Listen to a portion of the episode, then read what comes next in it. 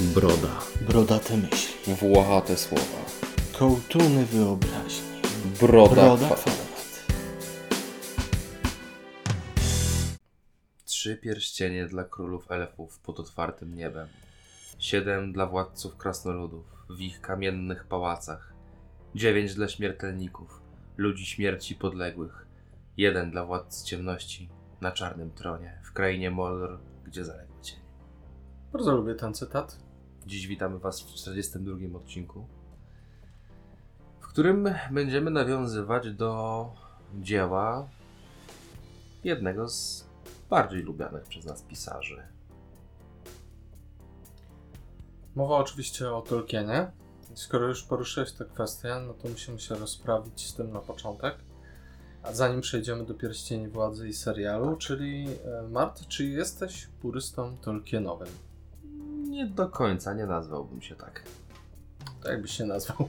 Jestem fanem filmów i książek, ale nie zależy mi na spójności z oryginałem, jeżeli coś zrealizowane jest dobre, dobrze. To chyba któryś raz powtarzamy, I mi się. chciałbym też tutaj przypomnieć e, niektórym, którym wygodniej jest o tym nie pamiętać, że Władca Pierścieni jako film miał bardzo dużo nieścisłości względem książek i zmian, a był zrealizowany świetnie.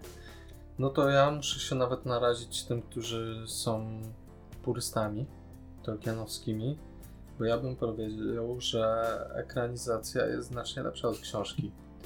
E, Książka była dla mnie czasami męcząca. Śmiałem się wtedy, a pamiętam, że motywy opisów pagórków są jak u Łożyszkowej. E, A film był dla mnie czymś fantastycznym. Zakochałem się w fantazy właśnie dzięki Władcy Pierścieni. No, Dzięki pierwszemu filmowi Jacksona. myślę, że Władca Pierścieni był gatewayem do miłości do fantastyki dla wielu osób. No gdzieś tam ta fantastyka mm, wokół mnie krążyła, ale tak naprawdę wielką miłością zapałałem właśnie dzięki Peterowi Jacksonowi i za co jestem mu nie, nie, niezmiernie wdzięczny. Wtedy zacząłem zgłębiać, czytać więcej. Nawet Mhm. zacząłem grać w gry figurkowe, bo wtedy równocześnie z, zaczął być wydawany lotr właśnie figurkowy. No, na fali sukcesu filmu skądinąd.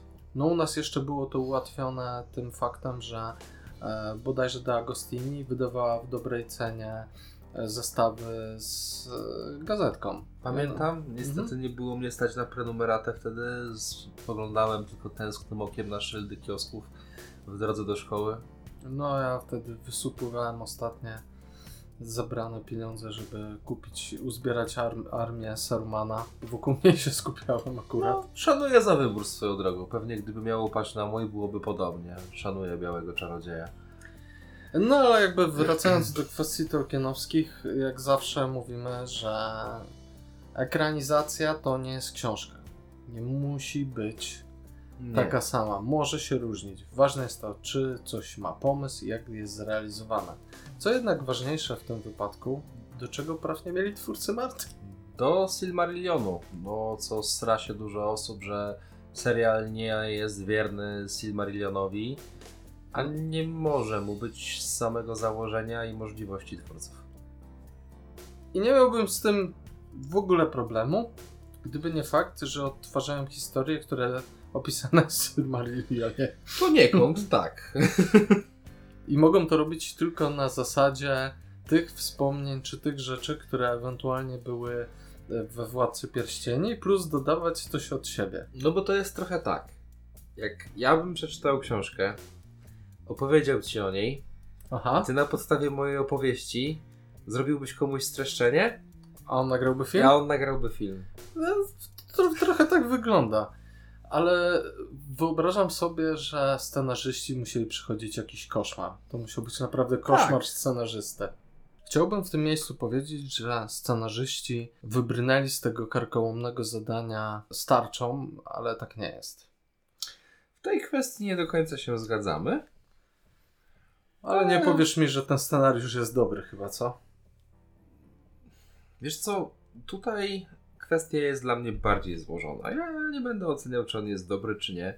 E, dla mnie to jest serial, który Mart, na końcu mi... dasz ocenę, więc Wiem. będziesz oceniał. Ale nie scenariusz Już się nie sobie. wymigaj.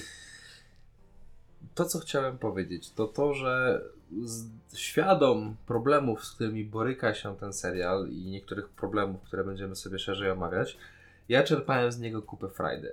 Może poniekąd wynika to stąd, że od samego początku ja słuchałem, że to jest gówno.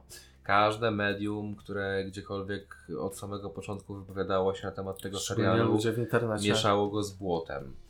E, No zwiastuny były też różne. Trzeba przyznać, Tak. że można było się do nich przyczepić. Ja po prostu na pewnym etapie, jeszcze zanim ten serial wyszedł, stwierdziłem: Okej, to będzie gówno, ja nie mam żadnych oczekiwań, pewnie obejrzę z ciekawości, ale od samego początku nastawiałem się na to, że to będzie szmira i to taka z tych bardziej podłych. Taka brudna szmata, którą już nie umyjesz podłogi. Tak, ja to sobie wyobrażałem, że Jeff Bezos przychodzi i mówi kocham Władcę Pierścieni, nakręćmy coś, ale nie mamy praw, szefie.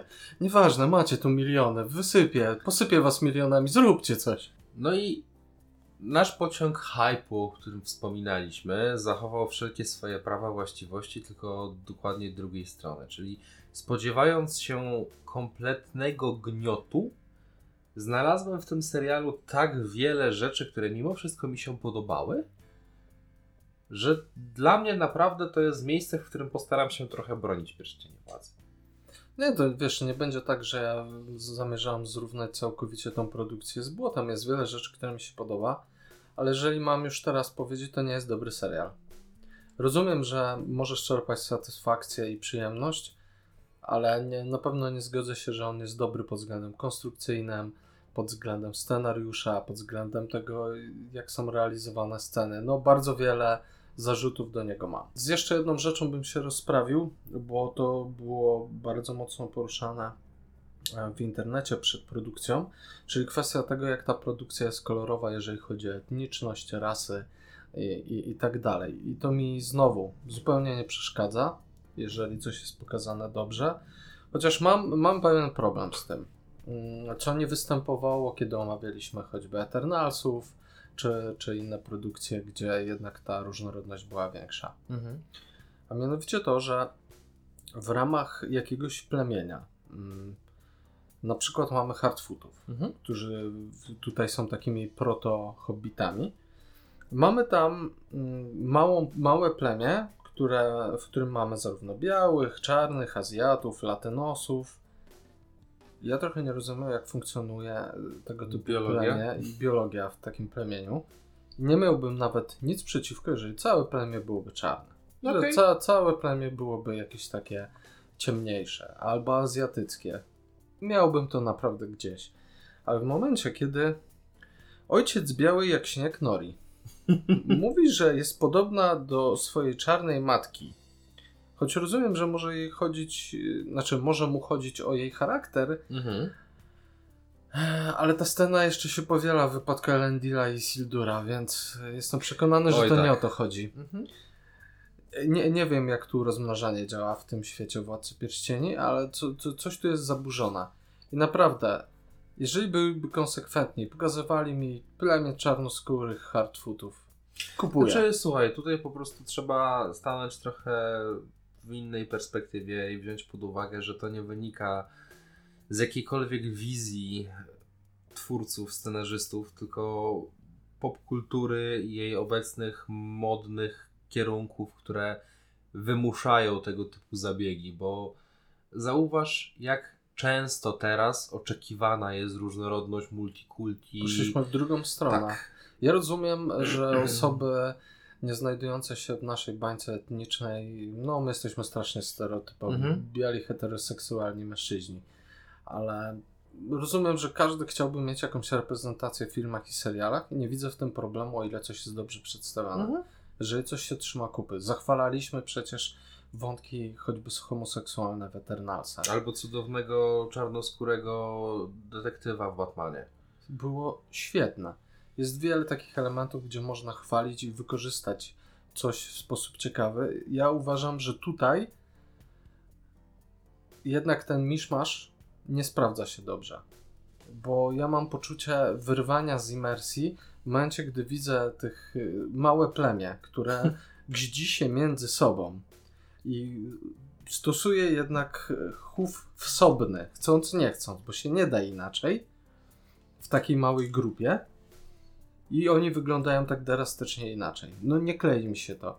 Znaczy nie, no rozumiem, jakby tutaj absolutnie jest to słuszny zarzut.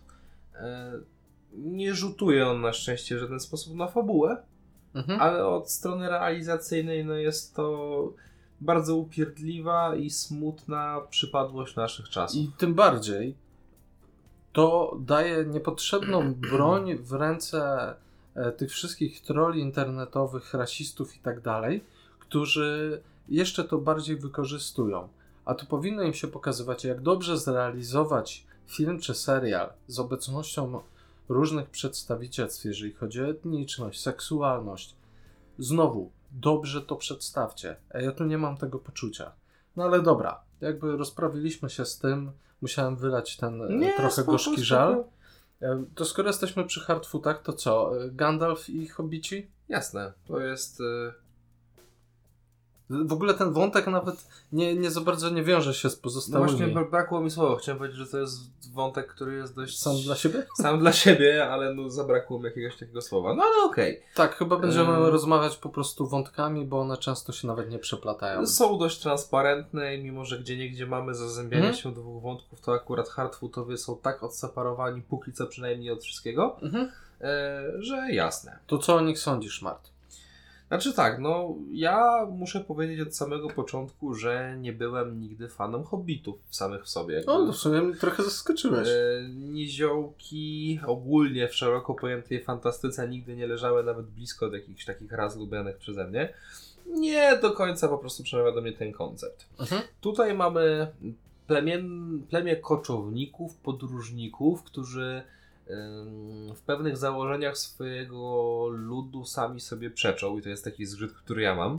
A co masz na myśli? No tam wielokrotnie mamy powtarzane, że jakby trzymamy się razem, nikogo nie zostawiamy, ale ich czyny świadczą o tym, że jak będziesz trochę bardziej z tyłu, to sam przepadasz. A widzisz, a dla mnie to było właśnie super, bo ja to odebrałem trochę inaczej, No ale dobra. dawaj. Chyba, że chciałeś coś Nie, jeszcze no dodać. jakby śmiało możesz. Bo mi się właśnie spodobał ten pomysł, że dobra, jako całość idziemy razem, Mhm. ale nikt nas nie może spowalniać. Jeżeli ty narazisz grupę i w tym momencie nie jesteś w stanie pchać swojego wózka, dla dobra ogółu zostawiamy cię. Będziemy cię później wspominać przy ognisku, czytając księgę. Tak jak tam była fajna scena, jak rozmawiali Tak. E, o tym, co debilu, co go ukąsiła pszczoła. Nie był zbyt inteligentny, ale go kochaliśmy, no, ale go zostawiliśmy. wiesz co, Czyli ja- Mhm. brutalność, żeby przeżyć, a jednocześnie ta rodzinność. Nie, nie, nie czułem tego dysonansu. Dla mnie to było akurat fajne. Wiesz co, absolutnie bym się zgodził z tym, co do mnie mówisz, gdyby nie to, że ten przypadek jest trochę bzdurny, bo Mhm. mamy całą rodzinkę, gdzie ojciec złamał, zwiknął sobie nogę na skutek wydarzeń jak gdyby tam nie potrzeba byłoby im mega pomocy, żeby oni kontynuowali, zwłaszcza, że oni wprost powiedzieli na pewnym etapie, że jeśli nie będziemy szli na końcu, to sobie poradzimy. Dobra, masz, masz rację. Źle to przedstawili. Jakby przedstawili to na zasadzie, że on mówi, musimy zorganizować kogoś, kto nam pomoże, albo jakoś spróbować go przekonać. Albo Tak. żeby był jakiś motyw typu zostawcie mnie, wy idźcie dalej, nie poradzicie sobie niosąc mnie bez pomocy na, na wózku. to by miało I w większy tym sens. koncepcie kupowałbym to od A do Z. No Natomiast rozumiem w takim razie zastrzeżenia. okej. Sama wesoła gromada e, nie-hobbitów jest ciekawa. Podoba mi się ich maskowanie, podoba mi się to, że jak dostajemy dwóch podróżników, w ogóle mała taka scenka bardzo mi się podobała. W żaden sposób Mhm. nie wytłumaczone, dlaczego oni idą z tymi wielkimi rogami na plecach, a Mhm. jednocześnie jak gdzieś z tyłu głowy miałem, o pewnie to jest po to, żeby odstraszać jakieś większe drapieżniki, które gdzieś tutaj podróżują czy coś. No, nieważne, ale podobało mi się to, jak gdyby ten ekosystem jest zachowany. Ci sobie gdzieś podróżują, a ci totalnie wtopili się w tłum. Nie ma, nie ma. Drzewa, Tło, liście. całkowicie w w tło, przepraszam, powiedziałem w tłum. Mhm. E, Zniknęli. Po prostu piękny, Super pięk, piękny koncept. To bardzo fajnie wiąże się z e, ich strojami, z ich charakteryzacją. No tak. To jakie, jak, jak są ubrani, jak noszą gdzieś tam wplecione Wianki. Tak, tak, Mhm. tak. Bardzo mi się podoba. Takie tacy podróżnicy, protohobici. E, koncepcja naprawdę fajna. No i muszę przyznać, że podoba mi się Mm, Podobają mi się aktorzy dobrani. Ta, która gra Nori, Mhm. sprawdza się jako ta ciekawska, ta, która jest życzliwa, chce pomagać. Fajnie wypada. I w ogóle sama koncepcja pokazania nam, no nie ma co ukrywać, Gandalfa, który jako pierwsze istoty na, na Ziemi, na Śródziemiu spotyka właśnie hobbity i dlaczego jest tak później do nich przywiązany, dlaczego ma taki dobry stosunek, jest naprawdę fajna. No, pierwsze, pierwsze spotkanie, pierwsza istota, która okazała życzliwość, faktycznie prezentuje się w to sposób bardzo fajny.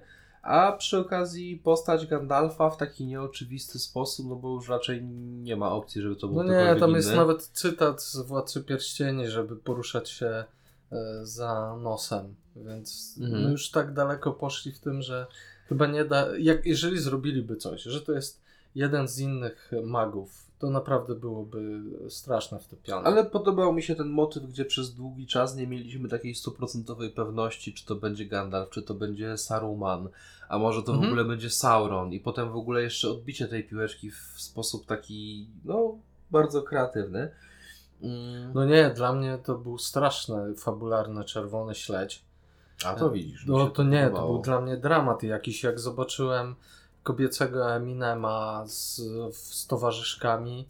E, w ogóle wciąż mam przed oczami tą dziwnie ucharakteryzowaną kobietę. Nie no, sama prezentacja, no bo to miało nawiązywać z tego co rozumiem do niebieskich magów. Pewnie tak. E, mogę tylko przypuszczać. Sama charakteryzacja tej trójki była tragiczna, natomiast to, że wzięły go za Saurona, sam motyw tego mi się podobał. No nie, mieliśmy pokazywane, jak on się zachowuje. Wi- wiadomo było, że to nie on jest już tym Sauronem. No ale przecież ich tam nie było z nim cały czas. One tylko czuły jakieś echo jego mocy, a zauważ, że Ale nie fakt, że one przyszły do niego, tylko Mhm. chodzi o to, że nam widzą, chcą nagle pokazać, o, w ostatnim odcinku, że to jednak nie koniecznie jest Gandalf. Że to może być Sauron. Przecież to było tak idiotyczne. no nie do końca. Powiem ci szczerze, że ja do końca nie czułem się jeszcze przekonany, czy to jest pozytywna postać, czy nie, zwłaszcza, że no proszę cię, cały czas użycie... patrzył taki płaczący, że jak nawet coś źle zrobił, to on się bał tego, co zrobił. No, słuchaj, ja chciałem tylko zaznaczyć, że za każdym razem, kiedy on używał swoich mocy, to nie było to takie czarno-białe. Więc okej, o ile wszystko wskazuje na to, że to będzie pozytywna postać, to ja lubię nieoczywiste twisty i lubię się ich doszukiwać. Okej, to cie- ciekawe w sumie, że zupełnie inaczej patrzymy na tę kwestię z Mhm. Jak i z tym, e, z tą podpuchą z Sarumanem, bo to dla mnie było jak plaskacz od scenarzysty i te, takie uderzenie dosłownie prosto w twarz. Nie, ja bym się czuł bardzo, bardzo, bardzo pozytywnie zaskoczony, nawet gdyby faktycznie się okazało, że to jest on. Natomiast ta forma tego twistu, jedyne czego bym się w tej konkretnej scenie tutaj doszukiwał jako tego złego, to charakteryzacji tych wiedźm. No ja naprawdę nie, nie mogę uciec od tych memów, gdzie pokazują mi, że Eminem pojawił się w Śródziemiu. to już ze mną zostanie. No, To jest tak trafne, bo ta, ta kobieta jest tak ucharakteryzowana, że naprawdę wygląda jak Eminem. Znaczy powiem Ci więcej, w ogóle jak Pierścienie Władzy dopiero się ukazywały i screen z nią z jednego z trailerów został pokazany, wiesz, biorąc pod uwagę że to jeszcze, Sauron że to jeszcze będzie. może być Sauron, bo to ta, taka jedna scena niekoniecznie wskazuje na to, że to jest stuprocentowa kobieta, nie? Jakby można byłoby się doszukiwać jakichś zniewieściałych innych możliwości. Mam problem z końcówką z tym wątkiem, Mhm. A mianowicie tam nie rozumiem za bardzo, dlaczego na koniec całe plemię wypycha Nori. Idź z tym nieznajomym, no idź. No i dają jej wszystko na podróż. Wiedzieliśmy, że pójdziesz, masz, spieprzaj. Ale ja nie chcę, nie chcę. No nie zatrzymujemy Cię. Nie no, wiemy, że chcesz iść, ale ja nie chcę. Okej, rozumiem. Faktycznie tutaj trochę tego się do końca w ten sposób nie spodziewałem. Eee, Jak? No ale motyw cudem? drugi musi być. Nie, no dobrze, ale to widziałbym to tak. Ona by chciała iść, oni by ją odwodzili początkowo, a później ostatecznie się zgodzili, bo wiedzieli, że nie mogą ją powstrzymać. Mhm. Oklepane, ale, ale do lepsze. kupienia. A tutaj w momencie, gdy pokazują nas, nam, jak oni funkcjonują, jak się zachowują, jakie mają podejście I nagle co? Całe plemię mówi idź z nieznajomym, idź. No to przecież to jest tak głupie. Z kolejny plaskacz od scenarzystów. Tutaj trochę tak, tego zakończenia bronić nie A to będę. przecież tak łatwo dało się ograć, żeby to miało ręce i nogi. Czemu? Czemu coś takiego zrobili? Nie wiem, na to pytanie niestety nie znajdę Ci odpowiedzi, pozostawimy je jako nierozwiązane. Ten wątek z nimi rozumiem, że będzie miał większe znaczenie w kolejnych sezonach, bo tu jest naprawdę marginalne. W ogóle wątek Hardfoodu. Tak, ale wiesz co, y, szanuję to w ten sposób i w ogóle bardzo mi się podoba, jak to się rozwinęło koncepcyjnie w dalszych odcinkach. W sensie zatizowali jakiś wątek, było go tyle, co nic, niewiele, ale był i bardzo mi się podoba, bo w pierwszych odcinkach mieliśmy wszystkiego po trochu, takim niż masz taka sałatka. A w późniejszych odcinkach faktycznie mieliśmy dwa z trzech wątków, ale w sposób bardziej wyczerpujący. No dobra, nie będę się akurat e, tak mocno czepiał tego. Myślę, że teraz byśmy poruszyli e, kwestię Arondira i orków. Co ty na to? Okej. No to ja bym chciał powiedzieć, że Arondir to jest najbardziej elfi z elfów przedstawionych y, tutaj w pierścieniach władzy. Jak myślę sobie o elfach, to właśnie widzę takiego Arondira. I to jest ten przypadek, gdzie czarnoskóry aktor świetnie wcielił się w rolę elfa i dla mnie nie jest ważne, jaki on ma kolor skóry. Mhm. On po prostu wypada jak elf, e, który jest taki nieco wyniosły, e, który z jednocześnie jest oschły, ale gdzieś tam te emocje nim targają, gdzie on jest spokojny, taki stoicki, a przy okazji widać jaki dramat przeżywa, jak musi ściąć na przykład drzewo, które jest dla nich święte. Naprawdę on jako aktor i jego w ogóle postać wypada wyjątkowo dobrze na tle tego wszystkiego, co tu się dzieje.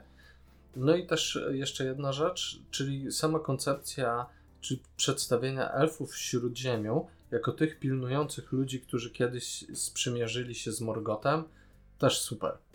Znaczy tak, przede wszystkim jeżeli chodzi o wątek elfów, najpierw całokształtowo, e, ja wielokrotnie spotkałem się z takimi dziwnymi opiniami, że te elfy tutaj są Mało dziwne, zbyt bezczelne, mało elfie i tak dalej, i tak dalej. Tylko kurde, to są konkretnie wysokie elfy. I moim zdaniem, przynajmniej w większości przypadków, one idealnie wpisują się w koncept high elfów. No, ja się z tym nie zgodzę. Tu jednak muszę utożsamić się z częścią internetu. No to dawaj. to nie, hashtag nie moje elfy. Okej. E, jak widzimy elfy przedstawione w trylogii Jacksona, Mhm. to ja tam czuję, jak one są. Zarówno wysokie elfy Erlond, y, Arwena, jak oni są tam dostojni. Ona efemeryczna. E, Gdzieś, e, gdzieś tam mamy pokazane, jak oni podchodzą, jak wolno żyją, jak dostojnie kroczą. Jak mamy sceny choćby e, z leśnymi elfami, Mhm. które tam są akurat bardzo podobne. Leśne elfy Mhm. wysokie u Jacksona są podobne, nie przeszkadza mi to zupełnie, ale jak mamy scenę na przykład jak Haldir przybywa z odsieczą do Helmowego. Jaru. Przecież ja mam zawsze ciary na plecach, jak oglądam to. Jak oni pokazani są, jak idą w karnym szyku, jak oni są kompetentni, jak e, słuchają się, jak nie dają się ponieść emocjom, nawet gdy umierają. E, choćby postać Legolasa, który wyrabia fikołki, cyrkowe sztuczki, ale to pasuje do niego. On jednocześnie jest śmieszkowy, czasami żartuje, ale ja widzę to jego dostojeństwo, to, że on ma paręset lat, a tu zupełnie nie. Tylko Arondir mi pasuje jako elf. No jeszcze może Erlond, ale do jego wątku przejdziemy. No okej, to tutaj z kolei ja mogę powiedzieć tylko, że szanuję nasze nieco odmienne zdanie w tej kwestii. Jakby dla mnie przedstawienie tych elfów, e, może brakuje im trochę tej magii, takiej typowo dla elfi. Tego. No właśnie, właśnie to, o to e, chodzi, o tą magię bycia elfem. Mhm. Nie jest to natomiast najgorsze, co mogłoby się tutaj wydarzyć. Nie, no ja nie mówię, że z tego powodu rozdzielam koszulę jak Rayton padał na ziemię, ale no, to- no to nie są moje elfy. Co do samego Arondira. Ja niestety z tą postacią mam jeden problem, ale to jest problem u mnie, nie z nią. Okej, Ja od samego początku widzę szarego robaka. Okej, Szary Ropak z gry o Tron. No, Ci aktorzy są do siebie podobni. Można by było ich pomylić. I- Rozumiem, z czego to wynika. Ja cały sezon nazywam go szarym robakiem, to dla mnie będzie szary robak z Władcy Pierścieni. To jak w Eminem wśród Tak. czarodziejek dla mnie. Dokładnie. E, Co do samej postaci, mogę samo, śmiało powiedzieć, że to jest chyba jeden z moich ulubionych elfów ever. E, Jest po pierwsze jego relacja z tą kobietą w wiosce, e, z Broweną. Mhm. Widać, że on podchodzi jak pies do jeża. I to jest bardzo elfie. Mhm. Jemu starczy pięciu żyć, żeby robić podchody, a z jej strony widać, że tam ona oczekiwałaby jeszcze czegoś więcej. Tak Wtedy- on mówi wierszem, zagadkami. tak, To- tak. No brakuje tylko, żeby zaczął żonglować szyszkami. To jest chyba e, jedyna rzecz, której... Nie, tutaj- akurat relacja między nimi jest ciekawie przedstawiona. Tak, no ale właśnie o to mi chodzi, że to jest takie zderzenie elfa z człowiekiem. Zresztą tutaj kwestię przemijania czasu dla elfów mamy kilkukrotnie podniesioną w fajny sposób. Ale jest waleczny, jest odważny, jest inteligentny. Nie do końca podoba mu się to, w jaki sposób elfy traktują ludzi jako zbiór Ale z drugiej strony nie do końca rozumie zachowania ludzi, Tak, choć wie jakie przesłanki wynikają. Cała ta właśnie spuścizna po morgocie gdzieś tam wybrzmiewa. I jest mi tylko bardzo przykro, że w pewnym momencie ten wątek tak totalnie przygasa, bo On jest prawie że urywany. nie wiemy, co się z nim stało dalej. A element, kiedy on poszedł szukać e, tunelu, co się stało, co, gdzie on prowadzi, co się dzieje, i trafił do tej orczej jamy, gdzie na łańcuchach spotkał swoich elfich bra. To chyba był jeden z moich ulubionych wątków To w był całej w ogóle taki bardzo mocno horrorowy. Tam później była też od razu ta scena syna e, Broany Mhm. i jej, jak ten ork e, szuka ich po Zanim jeszcze domostwie. spieprzyli wątek z mieczem. Tak. Okej. Dokładnie. Zanim, zanim to zrobili, to, to był taki motyw bardzo mocno horrorowy. był bardzo klimatyczny i nastrojowy. Może horrorowy to jest mocne słowo, e, ale nastrojowy, klimatyczny. Skoro zaczęliśmy o orkach, to muszę powiedzieć kilka dobrych słów, o, szczególnie o nich i o ich charakteryzacji. Świetna rzecz. Jedne z lepszych przedstawień orków, jeżeli chodzi o w ogóle fantazję. Każdy jest na swój sposób indywidualny. Każdy jest charakterystyczny. Widać, że pracujemy tu na efektach praktycznych, a No tak, nie na charakteryzacja. tanim CGI. E, samo przedstawienie orków w świecie ludzi, który nie został jeszcze przystosowany do nich. Ten nacisk na światło Tak, ojejku, jejku, bajka. W trylogii Władcy Pierścieni mamy orków przedstawionych jako tych, którzy poruszają się w cieniu. Mhm. Mamy powiedziane, że orkowie nadejdą w momencie, kiedy ten cień pojawi się nad Osgiliatem. Nawet mamy motyw pokazywany, jak oni sami wytwarzają tam opary trujące, żeby w, w nich się przemieszczać. I tutaj właśnie tak mocno przebija się to z tym światłem, kopaniem tuneli, unikaniem go. No tutaj mamy piękną spójność i te, za to jestem im bardzo wdzięczny. Motyw e, orków w pierścieniach władzy to jest czyste złoto. Nawet podoba mi się motyw z Adarem ojcem. Okej. Mamy powiedziane z Władcy Pierścieni, że, że orkowie byli kiedyś elfami. Tak. I tu mamy ten motyw poruszony. Mam nadzieję, że zostanie to bardziej rozwinięte, bo zarówno postać Adara mi się podoba, jako ta tajemnicza. No jakby może przez chwilę myślałem, że chodzi o Saurona, ale szybko doszedłem do wniosku, że trochę za wcześnie by nam go ujawnili, nie w taki sposób. No mi przepięknie podoba się motyw elfa, który przestał być elfem i jest dumny z tego, że jest urukiem. Bardzo fajna koncepcja. Mam nadzieję, że nie zostawiam tego, serio, bo to się prosi o rozwinięcie. Co do tego wątku i tego, jak on został skończony, mam tylko jeden ogromny problem, ale to myślę, że dojdziemy z ciągiem, bo tu pewnie e, wspomnimy sobie o paru kwestiach, jak ta jego batalia. O nie konsekwencji w czasie i przestrzeni? Również, ale nie tylko. No dobra, no to skoro już wspomniałem, mamy motyw z twierdzą i obroną wioski, Mhm. czyli orkowie atakują twierdzę, która okazuje się opustoszała, ludzie uciekają, orkowie ich gonią i mamy pokazane, że oni tuż są za nimi, zaraz, zaraz do nich dopadną. I nagle mamy y, jakiś taki pokazanie czasu, kiedy ludzie z wioski pod wodzą właśnie Brewenę i Arondira przygotowują się do walki, tak jakby ci orkowie w ogóle nie, nie szli Tak, kompletnie. Oni mają półtorej dnia teraz y, czasu, bo Zapomnieli skorzystali z szybkiej podróży. Nie da się też pominąć, jak idiotyczny jest plan obrony, gdzie chcą uwięzić między... Jaki plan obrony? To jest duże słowo. No to, to coś.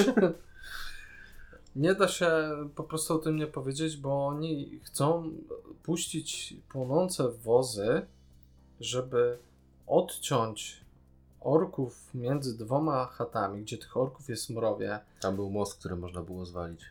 I oni jeszcze nacisk kładą na to, że nie, muszą przejść most, żeby plan się udał.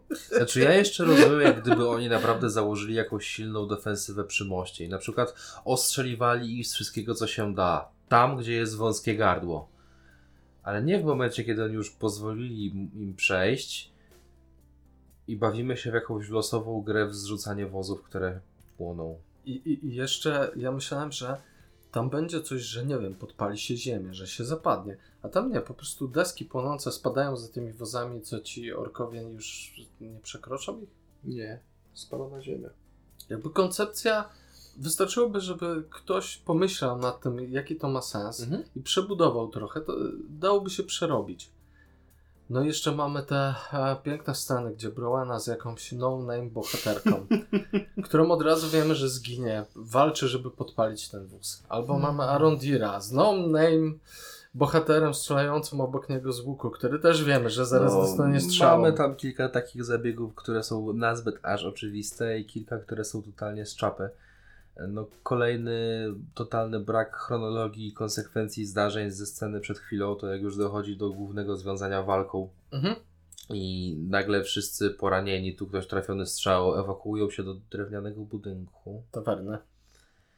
Już pomijam fakt, że z punktu widzenia orczych najeźdźców to wystarczyłoby tam podłożyć kilka pochodni albo chociaż przepchnąć jeden z tych wozów bliżej i po prostu przypilnować, żeby oni tam się swajcyli. Ale za, zanim oni wejdą do tawerny, mamy bardzo fajną scenę, jak się ewakuują. Ona jest fajnie nagrana. Jak Tak. widzimy, jak te strzały lecą, jak Rondir ich unika, jak coś krzyczy, jak oni próbują się tam wbić, pomijając sens chowania się w tej tawernie już, Mhm. ale nagrana była naprawdę fajnie. I mamy pokazane, że orkowie są tuż, tuż, że już nadchodzi odsiecz, że oni walą za, dosłownie wniesie, zniesienia Mhm. strzałami. Nie widzimy ich per se, ich sylwetek, Mhm. no ale strzelają z no tak, łuków. tak, tak.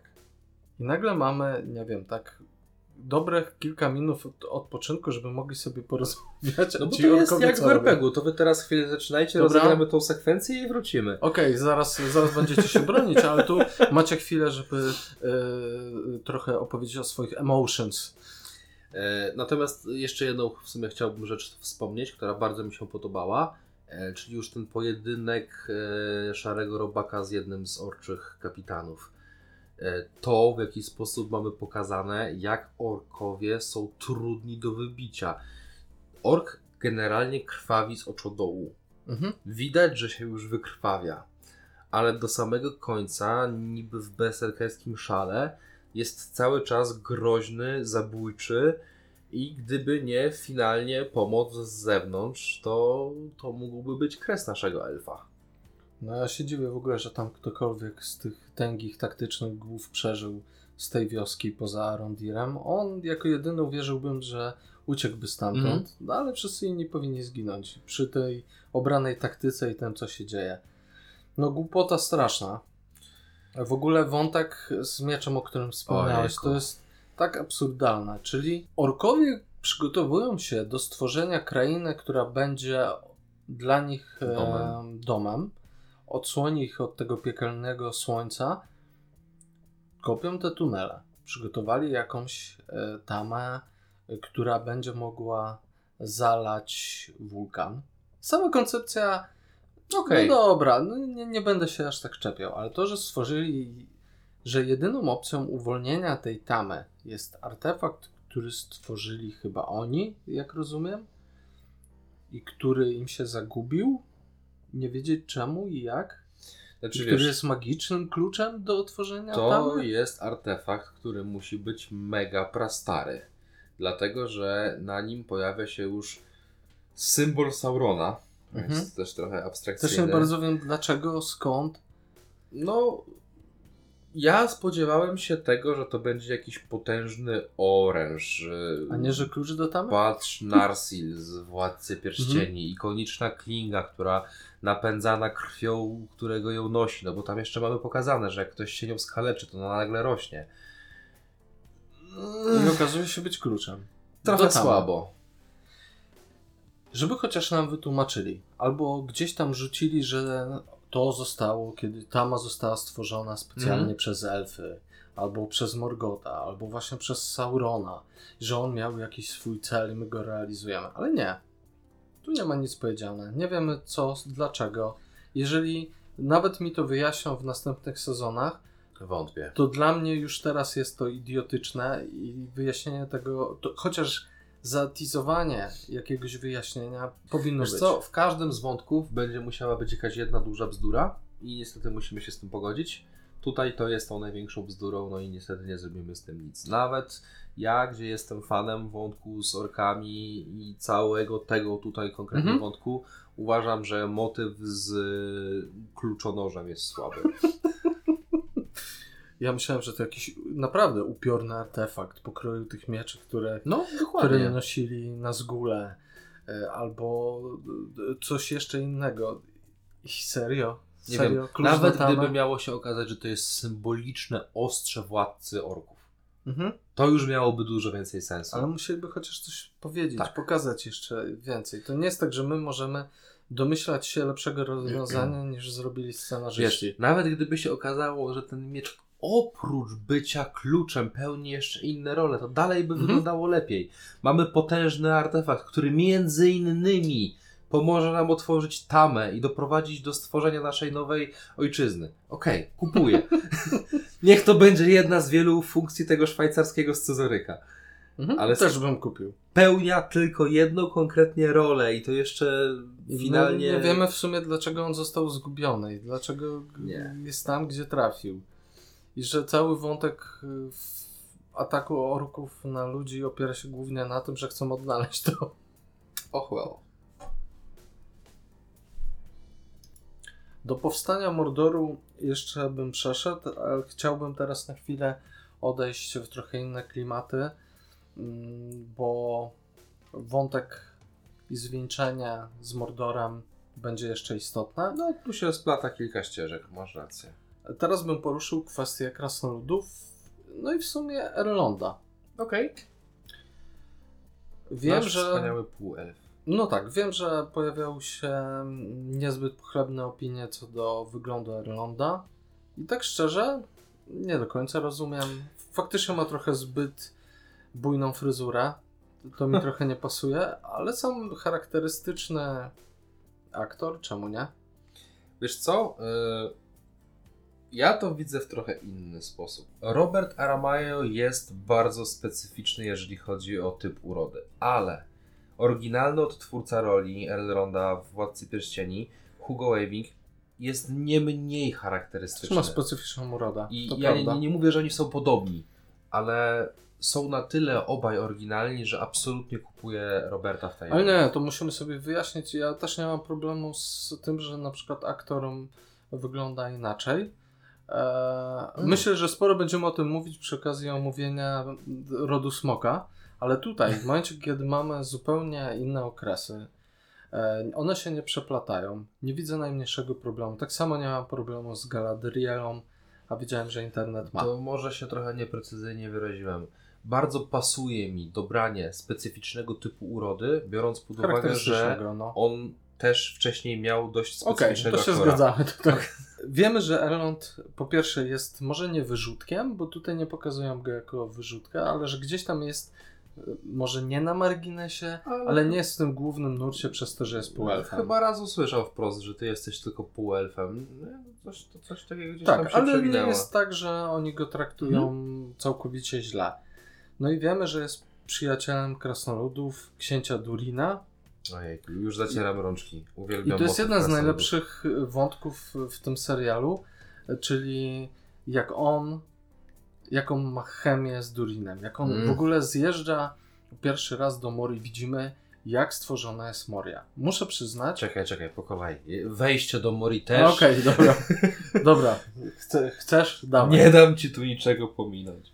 Nie, nie będę Generalnie, przyspieszał. jak tylko pojawia się motyw, że należy wybrać się do krasnoludów, bo oni być może będą w stanie w jakiś sposób pomóc elfom, być dla nich em, drogą do pozostania wśród ziemią, Elrond sam zgłasza się na W ochotnika. sumie nie bardzo wiemy dlaczego i skąd ten domysły, ale już pomijam ten aspekt. Elfy są mądre, niech ci to wystarczy. Wyczytał to w gwiazdach. Trochę ironizuję oczywiście. Ale Dobrze, że to tłumaczysz. pewność siebie Elronda, który Mhm. uważa, że zostanie tam przyjęty z otwartymi ramionami. Aha. I to zderzenie, gdzie tylko odsuwa się ta zasuwa. Nie wejdziesz! I, Erlon, ty jestem przyjacielem Durina. No to I tym bardziej nie on wejdziesz. kompletnie nie czai o co chodzi. I tej sceny mamy długo niewyjaśnionej. I ona El- zresztą się ciągnie z tym motywem, e, z tym motywem, jak w końcu Durin z nim rozmawia i że e, zaczynają walczyć o kunszt rzemieślniczy, górniczy. W momencie, kiedy jeszcze prowadzą Elronda, ja tutaj jestem ogromnym fanem tego, że jeden z pierwszych krasnoludów, którego widzimy w, tym serialu, to jest krasnolud, który siedzi u Barbera na fotelu i ma pielęgnowaną brodę. Super motyw. W ogóle jestem zafascynowany tym, jak dobrze oddają tutaj krasnoludy, bo Mhm. jak sobie przypomnę, że można to zrobić tak jak w Wiedźminie, Nie mówimy o tym. Nie mówimy o Wiedźminie, dobrze. No to tu jest fantastycznie. Naprawdę, krasnoludy wyglądają tak, jak powinny. Moria wygląda super. Widzimy połączenie tego e, przepychu z elementami technologii, a jednocześnie z takim sznytem górniczym. ale jednocześnie nie mamy takiego siermiężnego kamienia na kamieniu. Tam są piękne ogrody.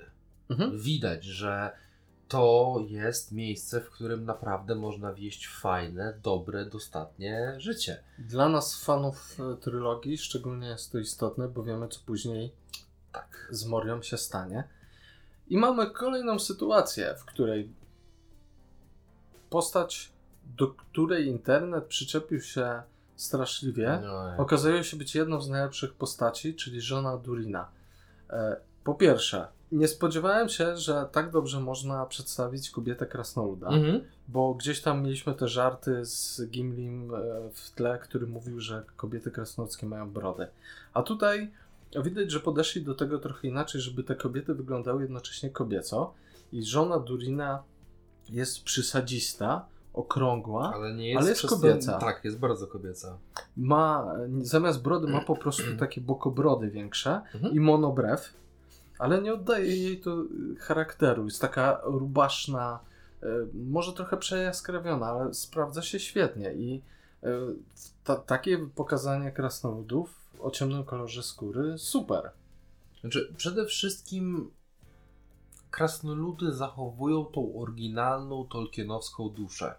Mhm. Samo przedstawienie, dobór aktorów. Zresztą aktor, który wciela się w Durina, Też jest, jest cudowny, jest porywczy, jest dumny, jest pyszałkowaty i łasy na komplementy. No, tam mamy kilka fajnych motywów z tym związanych. W ogóle pokazanie nam e, tej różnic kulturowych między elfami a krasnoludami. Czyli to, co ty już zacząłeś, że Elrond jest przekonany, że przyjdzie do Mhm. swojego przyjaciela, którego nie widział 30 lat i dla niego to jest coś normalnego, no bo on jest długowieczny. Krasnoludy w sumie No, też, to jest jak strzelić z palcami. krasnoludy też żyją dłużej, ale nie aż tak No z dłużej. tego co pamiętam, to wiek życia krasnoludów u Tolkiena to jest około 250 lat. To jest taka chyba... No to 30 lat to jednak istotny kawałek no życia. 10%. Więc w tej sytuacji mamy pokazane, że Elrond jest zaskoczony tym, jak chłodno jest przyjęty, a Durin mu zresztą później trochę wyłuszcza, wyrzuca, że ja się zdążyłem ożenić, mam dzieci, trójkę że dzieci, wszystko no. to ominąłeś. Ale z drugiej strony ta jego żona tam okiem mruga, że ale widzisz tu te drzewo, co mu dałeś, te nasiona. To, Pielęgnuje... bar- to jest kolejne nasze dziecko. Ale wiesz co, świetnie jestem w stanie się tutaj utożsamić z mm, Durinem, dlatego że no, też niejednokrotnie miałem w swoim życiu takie relacje, gdzie coś może się popsuło, coś może gdzieś odeszło na dalszy plan, ale wciąż pielęgnujemy jakąś spuściznę tego w swoim życiu. I widać, że on w tej swojej obrażonej postawie cholernie za nim tęsknił. Tak, tak, że on tutaj, mimo że chce mu pokazać, jaką krzywdę emocjonalną e, mu wyrządził, a przy okazji robi to w taki krasnoludzki, Mhm. bardzo ostro ciosany sposób, to jednak widzimy chemię straszną między tymi postaciami. To jest ten jedyny wątek w, w Pierścieniach Władzy, do którego nie jestem w stanie się przyczepić. Bardzo jest się cieszę. zrealizowany od początku do końca e, fenomenalnie. Tu byś dostał po uszach, jakbyś się przyczepił. No ale już ta walka ich na początku, że dobra, wpuścicie Tak. mnie, ale nie, musisz wygrać. Najpierw zrobimy konkurs na No i kucie. to, i to wzięcie troszeczkę e, pod włos, gdzie Elrond no jakby nie było celowo. Tak, później się okazuje, Tak. że celowo dał się e, no, pokonać. No z drugiej strony wyobrażasz sobie krasnoludzką dumę, gdyby go nie daj Boże pokonał. Wątpię, żeby był do tego zdolny, bo mimo wszystko łupanie kamieni brzmi jak coś, do czego krasnolud urodził się. Ale no, podoba mi się to, w jaki sposób ktoś, kto przedstawiany jest jako przyjaciel krasnoludów, zna ich obyczaje. No, starcie na kucie skały, gdzie tam kibicują, jakby to były jakieś zawody. Super pomysł. Już w momencie, kiedy dochodzimy do tego, że oni się godzą ze sobą, Mhm. że gdzieś tam Durin mu wybacza, Erland zdaje sobie sprawę, że może nie do końca postąpił dobrze i że to dla krasnoludów trochę inaczej może być odbierane. Mamy świetny, świetny wątek ich dalszej relacji. Oni są faktycznie przyjaciółmi, to jest czuć. Tak. I motyw z tym, że Durin dowiaduje się, że jest jednym z nielicznych, którzy mogą ocalić elfy. Jeszcze każe powtórzyć Sauronowi. Super. To, to, że. No ale powiedz jeszcze raz. Że Kim co mogę No, zrobić? nie, to, był, to była świetna scena. Genialny dialog, naprawdę.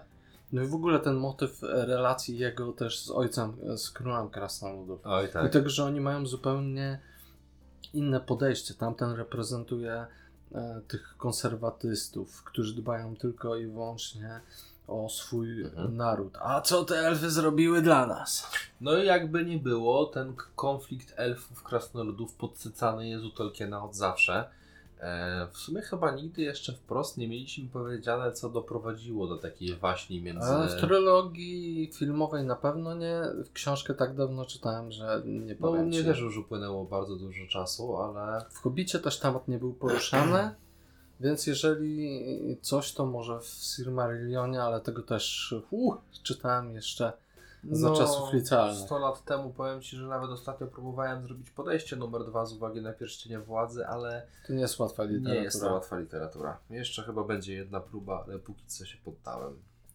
No w ogóle mamy fajny ten wątek wymierania elfów e, w Śródziemiu i tego, że jeżeli nie, nie zdobędą czegoś, co im pozwoli zostać, to muszą wracać do Walinoru. Ale tutaj też bardzo mi się podoba ten wątek, e, jak już wspomniana przez Ciebie Disa, czyli żona Durina, Mhm. cały czas wspiera go w tym, że podkreśla mu, że no, po jego ojcu to ty tu będziesz królem, że jakby decyzyjność po Tak, że nie musisz, pozostaje. nie musisz myśleć tak jak ojciec, Mhm. że ty jesteś wspaniały, ja cię wspieram i robisz coś dobrego. Bardzo mi się podoba, że. No bo zobaczyliśmy kobietę krasnoluda we Wiedźminie, którego sam cię mówiłem, żebyś nie przywoływał, ale ja jeszcze raz przywołam. I... Chciałem, Okej. chciałem ci Wiem, jest, jestem tego świadom. I miałem z tego bekę, bo tam pokazali w takim krzywym zwierciadle kobietę krasnoluda z brodą włosami, ale to było takie śmieszne haha, nie? Jakby, Nie, nie było śmieszne. mm, no trochę było. Mieli jaja, żeby to pokazać i tak jakby okej, ale tutaj mamy tak, po pierwsze, kobiecą, ale krasnoludzką, ociekającą Mhm. krasnoludzkością, wspierającą swojego męża, jakby bardzo jestem Aż, szczęśliwy, aż ten szkoda, sposób. że ten wątek jest taki krótki i tak mało jest tej całej rodzinki. Eee, Zobaczyłbym no, więcej filmu Właśnie. e, rodzina Durina plus Erlond w krainie Mori. Nie wiem, czy to jest dobry moment, ewentualnie mnie stopuj, ale ja mam takie jedno bardzo pobożne życzenie, bo Mhm. Pierwszy sezon, ewident, głównym, główną bohaterką jest Galadiera. Mhm. E, głównym wątkiem powstanie elfich pierścieni. Mhm. Również. Brawo. Bardzo bym chciał, żeby okazało się, że w drugim sezonie akcja będzie skupiała się bardziej wokół krasnoludów i poznamy historię pierścieni. powstania krasnoludzkich pierścieni. A i to nie jest głupi pomysł. W trzecim sezonie to Ludzie. samo, tylko ludzie Mhm. i ewentualnie czwarty sezon spający wszystko. To akurat ma sens, ale coś czuję, że Nie. to jest tylko w naszych głowach No. i twój pomysł się nie ziści, a byłby naprawdę e, spoko. No ale dobra, mamy krasnoludów i jeszcze kwestię Mitrilu. Tutaj Mitril nabiera jeszcze większego znaczenia dla mnie, bo ja to głównie pamiętam Mitril z tego, że to jest bardzo drogi materiał Mhm. i że uratował Frodowi życie, jak Mhm. troll przebił go włócznią. No, ewidentnie w świecie Władcy Pierścieni, które znamy już e, w późnej trzeciej erze, jest to bardziej powszechny materiał, bo e, Frodo dysponuje ostrzem wykonanym z mitrilu. Ma koszulkę. Frodo znalazł kolczugę, która no, w zależności od tego, czy sięgamy po film czy książkę, pochodzi z różnych źródeł, ale to pokazuje, że mitril w tym świecie Znaczy to jest. Bilbo znalazł, E, a tak, przekazał. Frodowi. E, tak, tak, tak, tak. E, natomiast tutaj, no dosłownie, oni mają jakiś opiłek, mały, mały kawałek kruszcu. Z, zresztą nie wiem, czy się mylę, ale czy dwór Erlonda nie jest właśnie też gdzieś tam pełen Mitrilu? No wydaje mi się, że tak. No, I bo- dzięki temu oni zostali w ogóle wśród ziemią. no po części dzięki pierścieniom, ale no jakby mitril jest kojarzony dla mnie niemalże porówni z elfami, jak i z krasnoludami. Krasnoludy od części jakby manufakturo-produkcyjnej, a elfy Aha, aha. wykorzystywania, no bo przecież żądło to jest elfie ostrze. Mhm, No tutaj rzuca mi troszeczkę inne światło na tą kwestię i to mi się w sumie podoba. W ogóle ten wątek z tego, że to pomoc elfom w ich ratunku wśród ziemią do- doprowadziła do przebudzenia Balroga, do dotarcia do tych najgłębszych pieczar, gdzie jest najwięcej kruszca właśnie Mitrilu, Mhm. jest świetne, że tu nadaje dodatkowej głębi, że te e- elfy trochę Tak. może nie przyczyniły się, No ale ale na pewno, tam- na pewno wygląda to inaczej niż historia, która skrótowo została nam powiedziana, że to elfia chciwość, boże, krasnoludzka chciwość e, skłoniła ich, aby kować głębiej i głębiej. Y, po- Podoba mi się ten twist w Tak. stosunku do trylogii, że tu coś więcej za tym stało. Zresztą w ogóle ten konflikt, e, no w sumie generacyjny, czyli Mhm. między królem a Durinem i ten symboliczny gest, jak on każe im zawalić sztolnię i że mają mnie kopać i bierze e, listek dębu chyba, czy klonu, nie pamiętam już dokładnie, i wrzuca do szpary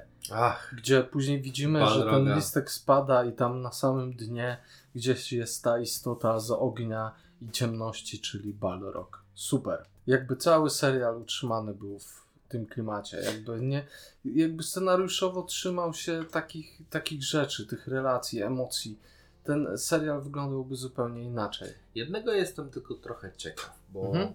ogólnie, y, no tego też, z tego co pamiętam, nie ma bezpośrednio w Władcy Pierścieni, tylko w Silmarillionie, ale ogólnie Balrog nie był istotą jakby jedyną w swoim rodzaju.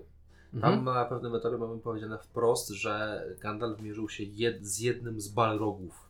Czyli to świadczy o tym, że to jest jakiś typ istot, których jest więcej. No to w Silmarillionie jest. W Władcy Pierścieni, przynajmniej w, bo nie tak dawno Mhm. odświeżałam, jest to bardziej pokazane jakby był unikatowy, a, Okej. a nie jest E, faktycznie. Do czego dążę?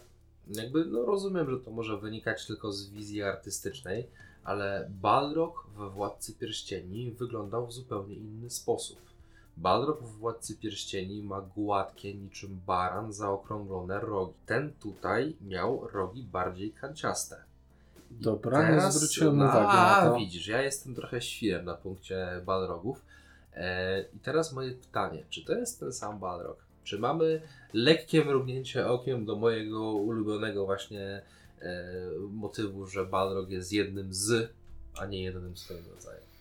Nie wiem, to byłoby w sumie ciekawe, ale tak jak wspomniałeś, głównie mrugnięcie. nie jest to aż tak znaczy, nie, istotne. nie robię z tego nie wiadomo jakiego wątku, po prostu jestem ciekaw, czy zmiana delikatnej stylistyki jest przypadkowa, czy zamierzona. O, Jedno jest pewne, chcę więcej krasnoludów i relacji Tak, Erlonda z nimi. zdecydowanie. Jeszcze jakby zestawiali innych elfów z nimi, tak jak mieliśmy tą scenę z Gilgaladem. To by było też, to by było też fajne. Ta chemia, to przekomarzanie się. Mhm. To próba zachowania, należytego zachowania z uwagi na to, że na czymś nam zależy. Z tym stołem. Weźcie sobie ten stół. Ale to, to, to nie jest stół wykuty przez twoich ludzi? Nie. Przecież nie mógł być, to się nie Ten klei. święty kamień dla naszego ludu wykorzystywany jest tylko w szczególnych celach. Świetny wątek. I mina Elronda, która No. świadczy o tym, że ewidentnie zdaje sobie sprawę, że ktoś tu jest zrobiony w... Wała. No, więcej chciałbym tego. Niestety musimy przejść do wątku, który jest najdłuższy, największy i muszę to powiedzieć od razu, Najsłabszy. najgorszy.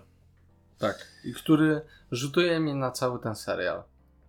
Zdaję sobie sprawę za tym, o czym mówisz, zresztą wiele wątków nam nie zostało, ale chodzi ci o już wspomnianą przeze mnie główną bohaterkę. Tak, Galadriela, Numenoryjczycy i Sauron, który udaje, że nie jest Sauronem. Okej, akurat Sauron w tym wszystkim, jakby tu wiem, że nasze zdania będą lekko podzielone, ale no, co do naszej elfiej wiedźmy.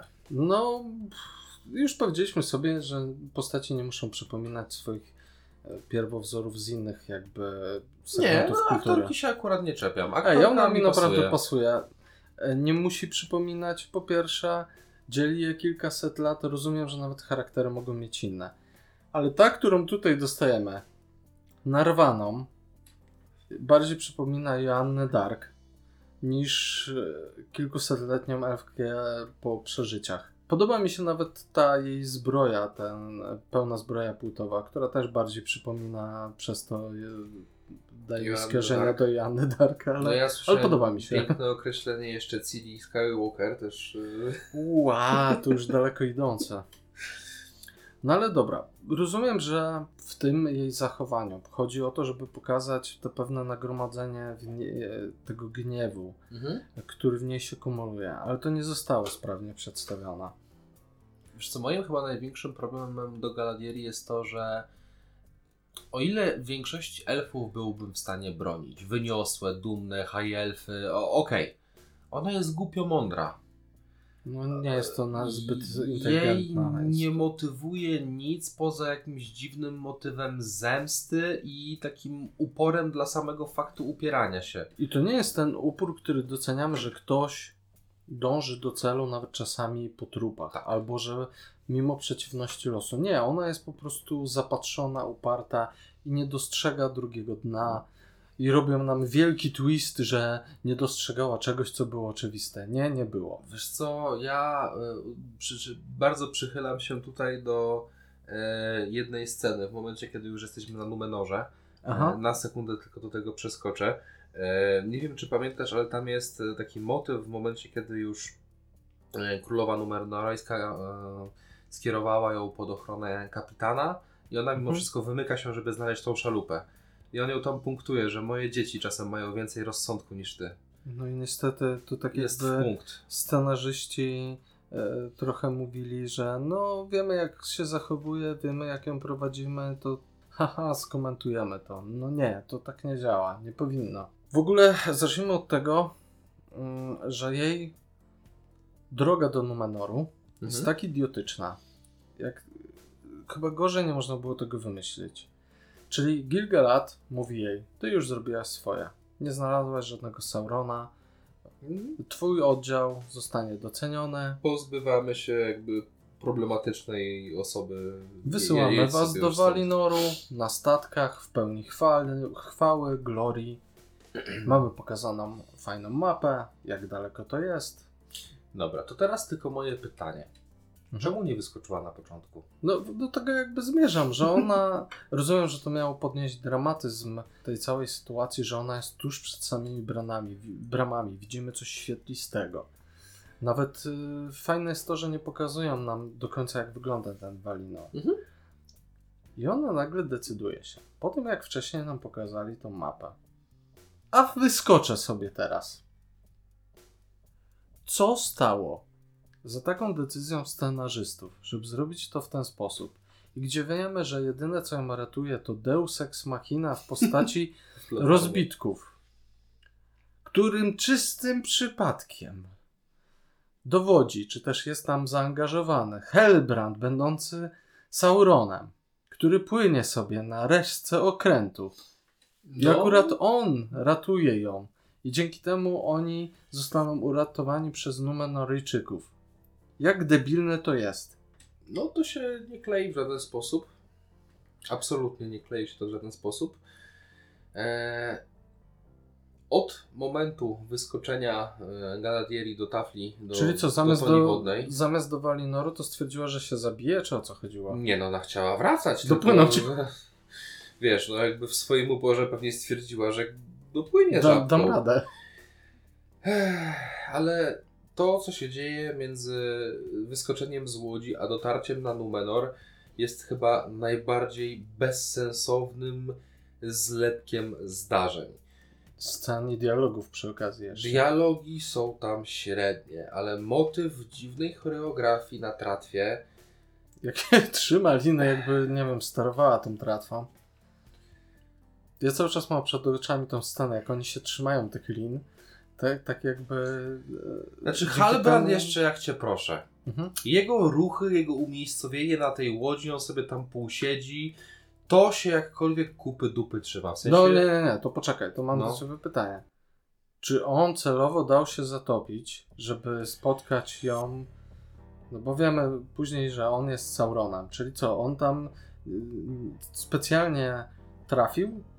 Czyli co, zdecydował się, żeby płynąć na tratwie, bo liczył, że ktoś wyskoczy do, do wody, będzie to elfka? Czy o co chodzi? Czy on faktycznie był tam przypadkowo? No Słuchaj, bo- ja się nie chcę doszukiwać jakichkolwiek wyjaśnień i ja chcę wiedzieć, jak raz- Ty do tego podchodzisz. No, dlatego mówię, po raz kolejny nie chciałbym być osobą, która w jakiś sposób szuka sposobu na załatanie dziury. Aczkolwiek z tego co kojarzę, Ale spróbuję. Galadiera, może jeszcze nie na tym etapie, ale takoż i Sauron posiadali dar spoglądania w przyszłość. Okej. Więc jeżeli to w jakiś sposób faktycznie byłby grubą nicią szyty plan Saurona i gdyby nam to wyjaśnili chociaż w taki sposób, to kupiłbym to chyba już prędzej i szybciej niż taki totalny randomowy zbieg wydarzeń. Ale wciąż. O ile to jest, to co mówisz jest i tak naciągane, Bardzo. póki nam tego nie przedstawią albo nie umotywują w jakiś sposób, wciąż jest straszliwa dziura fabularna w tym serialu. No ale dobra, nie będę się już znęcał nad tymi tratwami i te, tym jak głupi jest to, że wyskoczyła. Docieramy do Numenoru. I tutaj muszę pochwalić znowu projekt miasta. Piękny jest.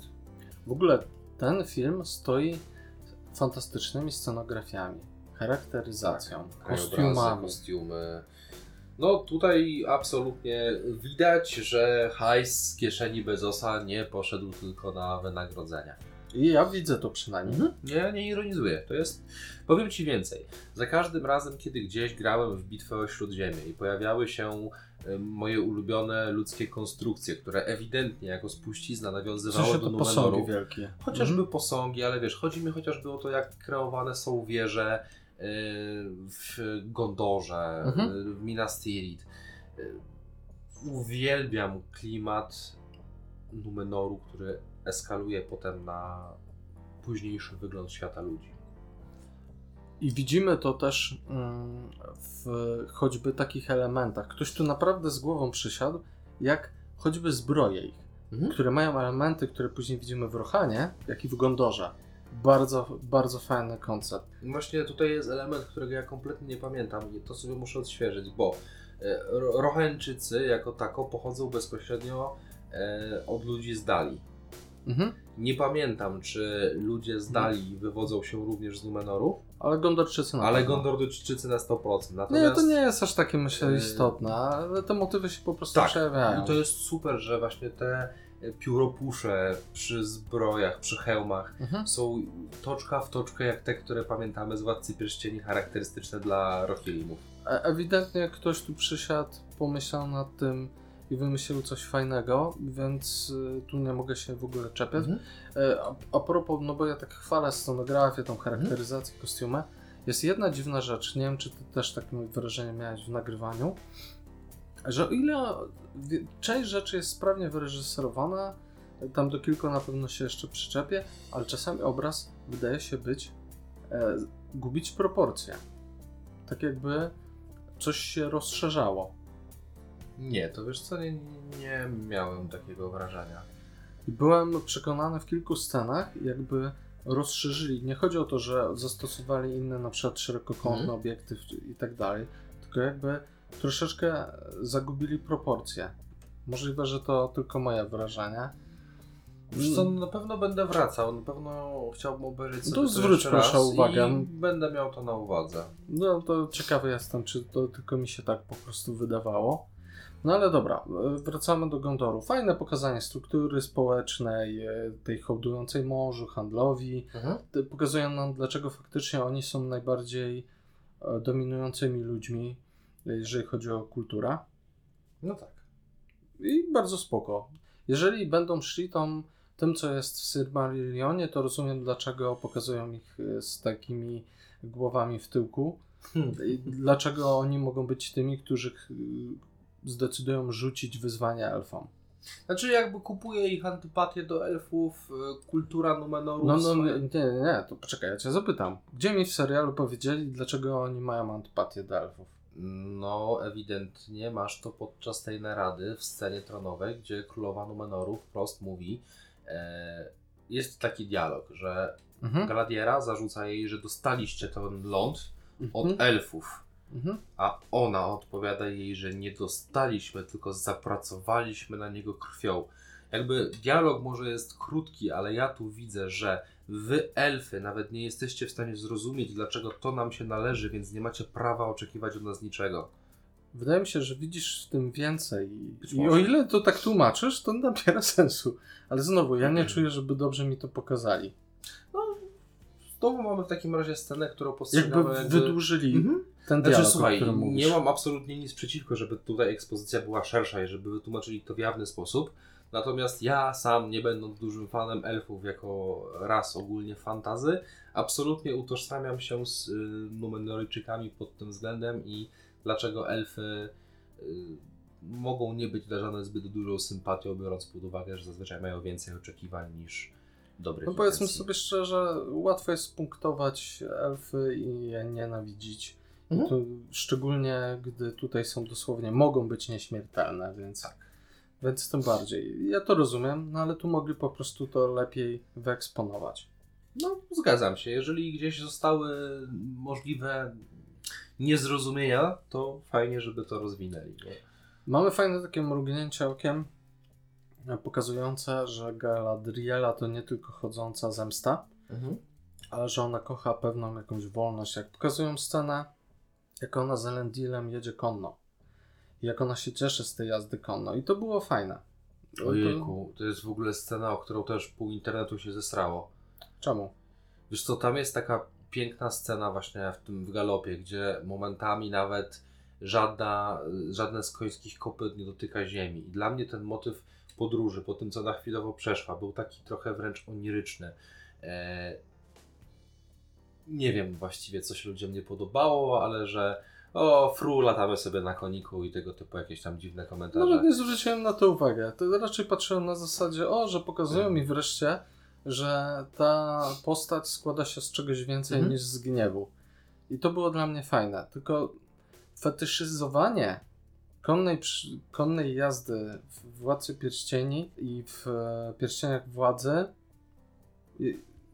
jest ewidentne, tylko tu jest niestety nie zawsze dobrze zrobiona. Do tego chciałbym się przyczepić, bo ta scena była fajna. Mhm. Niekoniecznie rozumiem, czemu na przykład podczas przejażdżki robić aż tyle zwolnienia czasu, no ale później mamy taką scenę, jak ona goni po lesie. Mhm. Nieco później, nie, nie przeskakuje. I mamy scenę, która jakoby miałaby pokazywać choćby analogiczną, może nawiązywać do tej sceny analogicznej, jak Arwena jest goniona przez Mhm. Nazgule. Jak ja sobie porównałem tę scenę, przy, to ktoś tutaj nie umie kręcić w Pierścieniach Władzy. W Trylogii Władcy Pierścieni, jak Jackson kręcił scenę z ucieczką Arweny, z rannym Frodo, to była jedna z najlepszych scen pierwszej części. Czujemy ciężar Nazguli, jak kopyta uderzają w ziemię, jak konie toczą pianę, jak one są ciężkie, bezwładne czasami, że one nie reagują tak szybko na ruchy jeźdźca, jak e, ziemia drży i widzimy Arwenę, która na swoim koniu galopuje, jest zręczna, jak ona mknie pomiędzy tym wszystkim. Jeszcze później ten jej czar z wodą. To wszystko jest fantastyczne. A tu mamy pokazanie sceny pogoni, jakby miała coś, e, coś ciekawego nam ukazywać, jakby prowadziła właśnie do jakiejś takiej kulminacji i ona się nagle urywa i jest nijaka. No cóż. Może no, tylko ja to tak Nie, odebrałem. jak tak o tym mówisz, to faktycznie wcześniej Chcieli zrobić coś takiego, ale im się nie udaje. Okej, r- rozumiem. Jak tak o tym mówisz, to faktycznie e, ma to trochę więcej sensu, aczkolwiek nie jestem pewien, czy sam zwróciłbym na to uwagę. E, Swoją drogą taka malutka tylko dygresja, bo o ile jestem ogromnym fanem sceny z Arweną, szeptaniem do potoku, wezwaniem tej pogoni, e, to jestem pod wielkim wrażeniem, jak tutaj kiedyś nie, zeska- nie zesrał się fandom, że w książce ta scena wyglądała zupełnie inaczej. A teraz my się na nią powołujemy jako arcydzieło. Tak.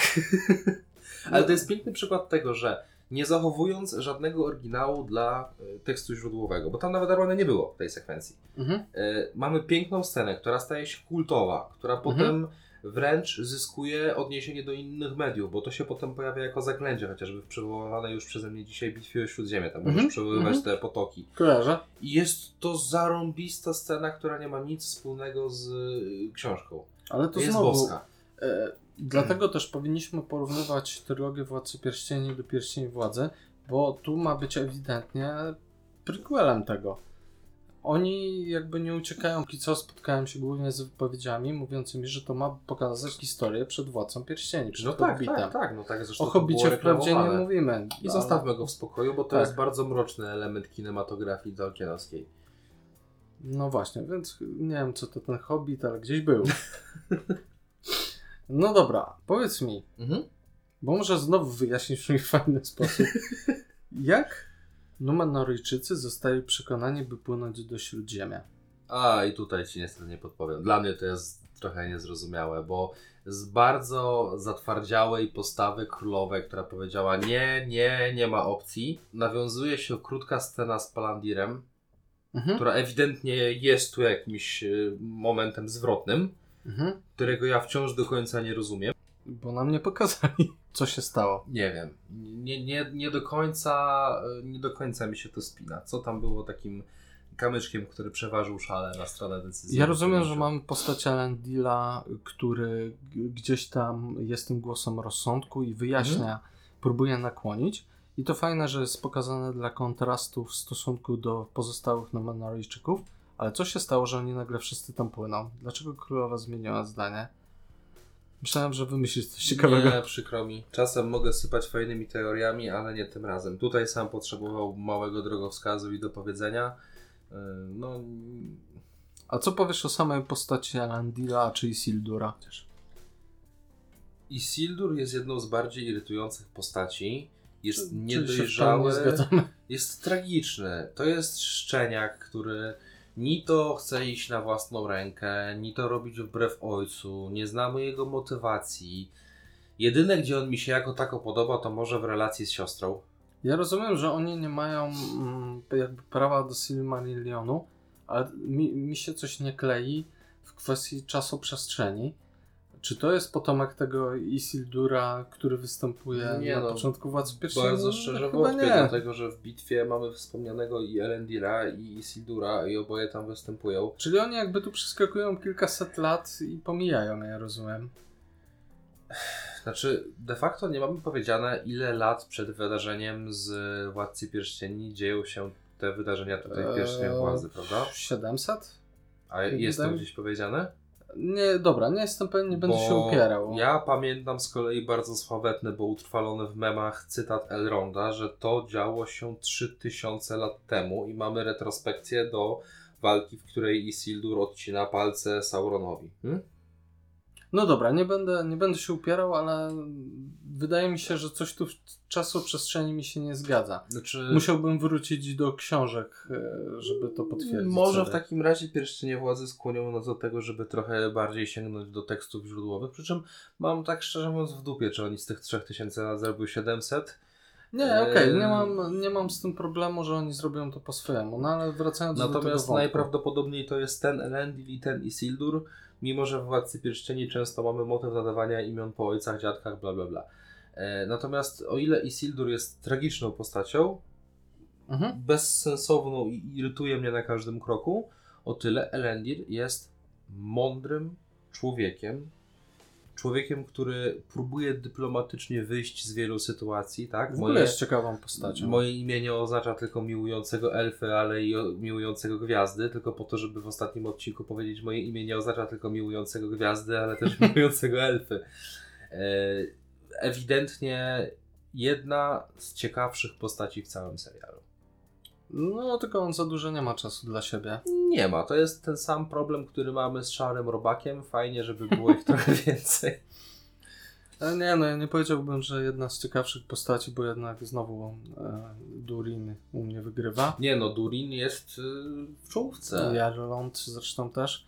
No ale dobra, mamy ciekawy kontrapunkt, czyli głos rozsądku, głos rozsądku stojący pomiędzy tym, co mówi Galadriela, a tym, co mówi królowa Numenoru. Mhm.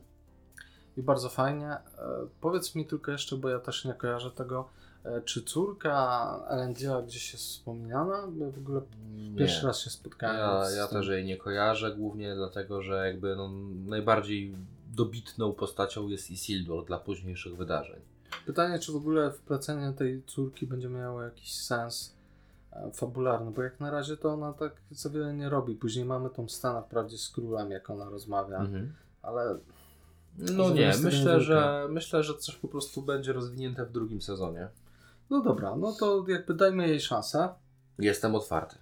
E, tylko wyjaśnij mi coś, oni są z innej matki, co? Nie no, przecież oboje są podobni do ojca. Tak, to, to musiałem ten... Wykapany ojciec. Musiałem tę uszczypliwość powiedzieć, bo oni mówią wprost w serialu. że Jesteś taki podobny. O, I to jeszcze nasza spostrzegawcza elfka rzuca tym tekstem. Scenarzyści specjalnie podkopują ją to. No dobra, mamy dziwne przejście akcji. Okej, płyniemy Mhm. i mamy pokazaną tę ich flotę. Znowu, muszę docenić projekt ich statków, tego Fajne. żeglowania, tego jak oni kulturowo podchodzą z miłością do e, marynarki wojennej. Mhm. I nagle mamy cyk, przejście, szarżują. Ja rozumiem, że tam e, w całą wyprawę zaangażowana była gildia koniarzy, bo to było powiedziane wprost, Mhm. ale dużo tych koni tam zmieścili. No ale dobra, nie, nie czepiam się, Mhm. oni może czegoś nie wiemy, jak upychać konie na statku. nie takie rzeczy historia zna. I mamy bardzo ładną scenę, w której widzimy, jak oni taką linią, tylarierą Mhm. galopują. Jak Garadriela wysforowuje się naprzód, mamy to spowolnienie. Wygląda to naprawdę spoko. Widzimy te zbroje w okazałości, widzimy uzbrojenie koni. E, No, wszystko spoko, by chwilę później pokazać nam, że ktoś sobie przypomniał w scenariuszu, że do wioski to prowadzi mostek. I tam się ławą taką całą to nie wiedzie. I że nagle mamy przeskok i widzimy, jak oni wjeżdżają w karnym szyku w linii dwójkami. To dlatego oni nie zwalili tego mostu. Oni tam wjeżdżają dwójkami. Po co była ta scena z szarży? Poza tym, że była ładna. Nie wiem, może żeby po prostu rozszerzyć, galopu, no. rozszerzyć flanki, upewnić się, że y, pokrywamy większą ilość terenu na wypadek jakiejś tam niespodzianki zapewnionej przez wroga, którego się jeszcze nie spodziewamy. Mhm, tak. Chciałbym przypomnieć, że scena, jak zamykają się w karczmie w tej tawernie, to była późna noc. Wiemy, że orkowie za dnia nie walczą. I nagle, chyba skoro świt, widzimy, bo jest już jasno, jak nadciąga odsiecz Numenoryjczyków. No bo tutaj mamy ten sam symboliczny motyw, jak Gandalf przewiódł Rohirrimów trzeciego dnia obrzasku. Tylko orkowie są tak Nieważne. niekompetentni, że nie są w stanie zdobyć Zagapili przez się na noc. zegarek. No dobrze. Nawet nie wiesz, y, jak długo podpala się łupki, żeby podpalić karczmę, kiedy jest wilgotno. Cieszę się, że nadajesz sensu temu serialowi. No i mamy fajną scenę, w której pokazane jest, że pierwsza dwójka rozciąga między sobą Mhm. e, linę, czy jakiś łańcuch, coś, To co obala wszystkich. motyw. Tylko nie ma taktycznego jakiegokolwiek sensu, bo oni by musieli wiedzieć, jakie jest ustawienie, jak wygląda to w wiosce. Jest to ładna scena, ale jest. Znaczy ja zakładam, że ogólnie sprawami fizyki i pokazaną nam wcześniej siłą orków, to obalenie mniej więcej trzeciego wytraciłoby 90% impetu tych koni. No, podoba mi się w ogóle, że tam pokazują, że ta szarża to nie, nie jest od razu przejście do walki broń, tylko że Mhm. najpierw powoduje Rzucamy tratowanie. włócznie, Tak. tratujemy, no tam Mhm. się dużo fajnych rzeczy dzieje. Ta koncepcja mi się podoba. Sama ta walka też jest całkiem w porządku. Nie no, wjazd Rohirimów, którzy nie są jeszcze Rohirami, był efektywny i efektowny. Tutaj nie można, nie mogę się do zbyt wielu rzeczy przyczepić. Em, brakuje mi trochę jakichś fantastycznych zagrań ze strony elfów, jeżeli chodzi o ich zręczność. E, Tutaj mamy takie, że e, Galadriela odchyla się jakoś specjalnie na siodle i tak dalej, ale brakuje mi trochę takich scen, e, może nie, nie chcę od razu Legolasa na tarczy albo biegającego na Mumakila, ale pokazania mi, dlaczego one są tak wyjątkowe i No zręczne. dobra, a pierwszy odcinek, pierwsza scena, lodowy troll, wybijanie się z miecza. To było fajne, chcę więcej. Potrzebuję tego więcej, jeżeli chodzi o elfy, żeby pokazali mi, czym ona wyróżnia się e, choćby w stosunku do tych Numenoryjczyków. Mhm. Dlaczego e, te lata walki spowodowały, że ona jest maszyną do zabijania. Czyli ta scena, gdzie pięciu nowicjuszy walczy z Galadierą po to, żeby zyskać tytuł, też cię nie ten, nie? Kto zrani Nie. Nie? Okej. Nie. Szkoda. Bo ją lubisz. Nie. po prostu by się przypomniało, jak widziałem tą scenę. Kto zrani Elfkę, to już wiedziałem, o, gdzie jest Isildur? Mm. O właśnie, Isildur. Czy on przypadkiem e, specjalnie nie został sprowadzony do roli stajennego? A to u Ciebie w RPG nie jest tak, że stajenny jednocześnie pełni rolę bezpośredniego... Koniuszego królowej? No, no, no. Nie? Nie. No, słabe RPG prowadzisz. Nie, Nie, co- kompletnie nie, nie, wiem, się mam, stało. kompletnie nie wiem z czego to wynika. Generalnie, jeżeli mielibyśmy zachować tutaj jakąkolwiek logikę, to zakładając, że nie zostawiamy tych statków na pożarcie rekinom i szabrowanie korsarzom z umaru, ktoś powinien ich pilnować. Między innymi A, ktoś zajmować no, się statkiem. Tak, no, Czyścić go. Stajenny brzmi jak ktoś, kto mógłby w tym czasie wysprzątać stajnie, które raczej były dość mocno zawalone łajnem po długim rejsie. Chyba, że mieli magiczne odpływy do wody. Wiesz, konstrukcja Tak. sprawy. Może. No dobra, ale żarty żartami. Jest pewna niekonsekwencja. Nagle e, stajenny staje się przybocznym królowej. Mhm. Trudno. Dochodzi do tego zdalania wulkanu. Jak absurdalne by to nie było, ale scena jest naprawdę fajna, ładna. Scena jest przepiękna. Motyw, kiedy wulkan epatuje, wypluwa z siebie kule ognia, cały świat wokół zostaje bombardowany. Jak jest fala uderzeniowa. E, wszystko spowite dymem, mamy to poczucie zagubienia, nawet praca kamery tam jest przecudowna. Jedna rzecz, tylko zwieńczenie mi tam tak bardzo nie leży, że ojejku. A co masz konkretnie na myśli? No, generalnie ludzie wygrali bitwę, ale Mhm. orkowie wygrali Ale przegrali wojnę. wojnę. Mhm, mhm.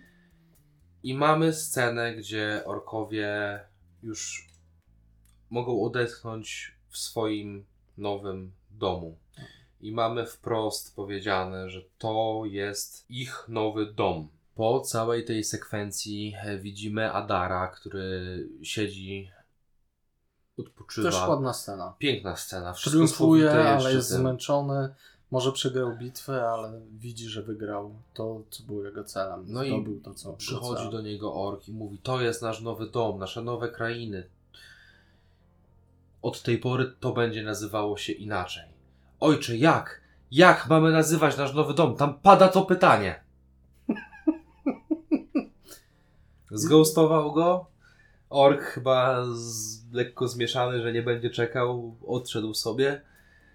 I mamy odjazd kamery, piękne panoramiczne ujęcie, rozmywa się napis i, i mamy mordo.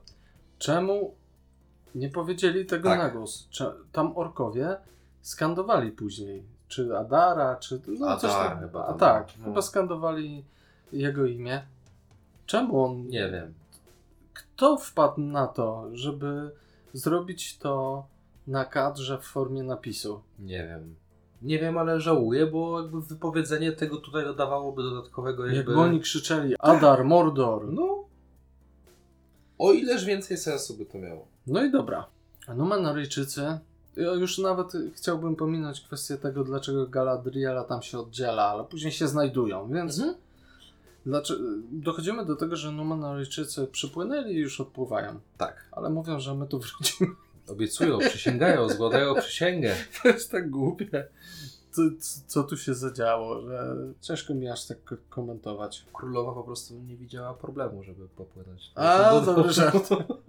E, Czy oni w ogóle pokazali scenę, jak ona oślepła? Wiesz co? Chyba przegapiłem To coś. jest najlepsze, bo ja tego kompletnie nie kojarzę z odcinka, Chyba przeoczyłem ale coś. ewidentnie jest to pokazane w jednej scenie retrospektywnej. I nie wiem, czy wycięli to, czy ja przeoczyłem, ale ona Też dostała takie po wrażenie. oczach.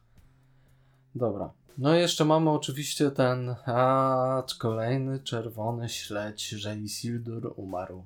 No. No, Znaczy ja osobiście powiem Ci, że jest mi bardzo szkoda, że, Że nie stracił syna. myślałem, że jest ci szkoda, że faktycznie nie umarł. Znaczy wiesz, no z punktu widzenia osób, które znają historię, a trudno jej nie znać, no to wiemy, że Isildur nie miał prawa umrzeć. Ale nawet gdyby... To żeby pokazali nam coś mówiącego, że Tak. on tam gdzieś ucieka, że jest przysypywany, że wydostał się, ale nie wie gdzie jest, poszedł w złą stronę. Cokolwiek. Tu nie mamy ani wprost powiedziane, że on umarł, mimo że wszyscy starają się nas przekonać. No tak, ojciec przeżywa żałobę. Bardzo. tak tak To- się nie to- pisze to jest scenariusza. Tak się nie pisze jakichkolwiek wątków. No i mamy ten nieszczęsne przeniesienie się do krain elfów w Śródziemiu, Celebrimbora, Halbranda. No właśnie Halbranda trochę w tym wszystkim potraktowaliśmy po macoszemu, Bo on tam gdzieś jest, ale niewiele robi. Nie powiedzieliśmy ani, że na Numenorze on niby próbował lecieć w wała, że on nie chce stamtąd wypływać. Nie powiedzieliśmy, że po drodze okrzyknęli go królem ludzi południa. E, To, wiesz co, to było też bardzo dziwne, bo oni pokazywali go, okej, wiem, że chcieli zrobić, że jest niejednoznaczne, ale Sauron, z tego co pamiętam, z Silmarilliona był wielkim kusicielem. No tak.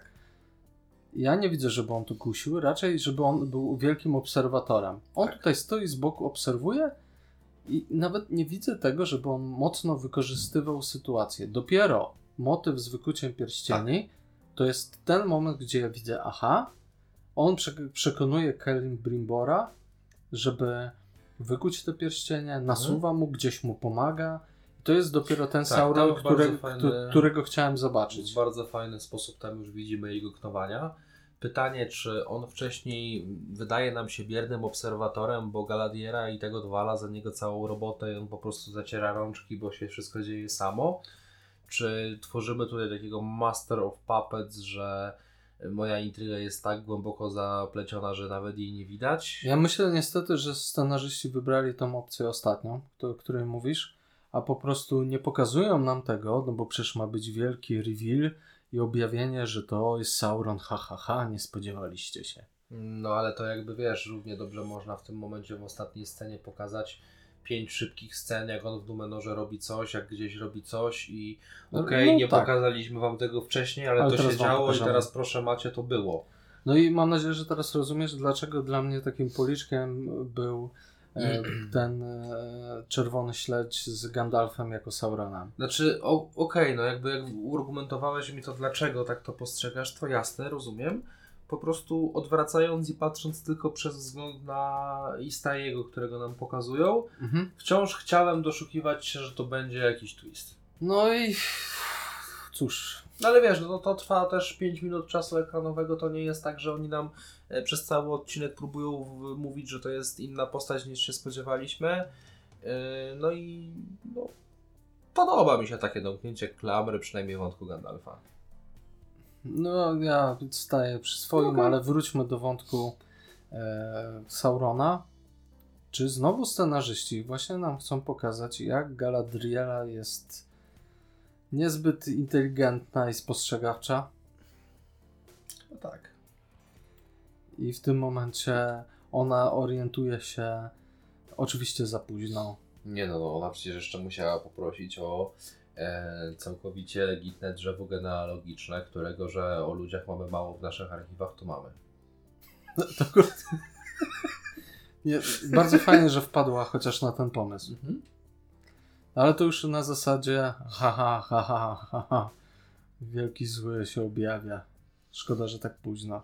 Natomiast y, bardzo podobała mi się od kątu zrealizowania ta scena, kiedy on na chwilę wdziera się do jej umysłu i może nawet nie tyle, że znowu rozmawiają na tratwie i tak dalej, ale jest taka jedna konkretna scena, kiedy oni odbijają się w wodzie i on Mhm. wygląda już jak Sauron w pełnym saurońskim rynsztunku.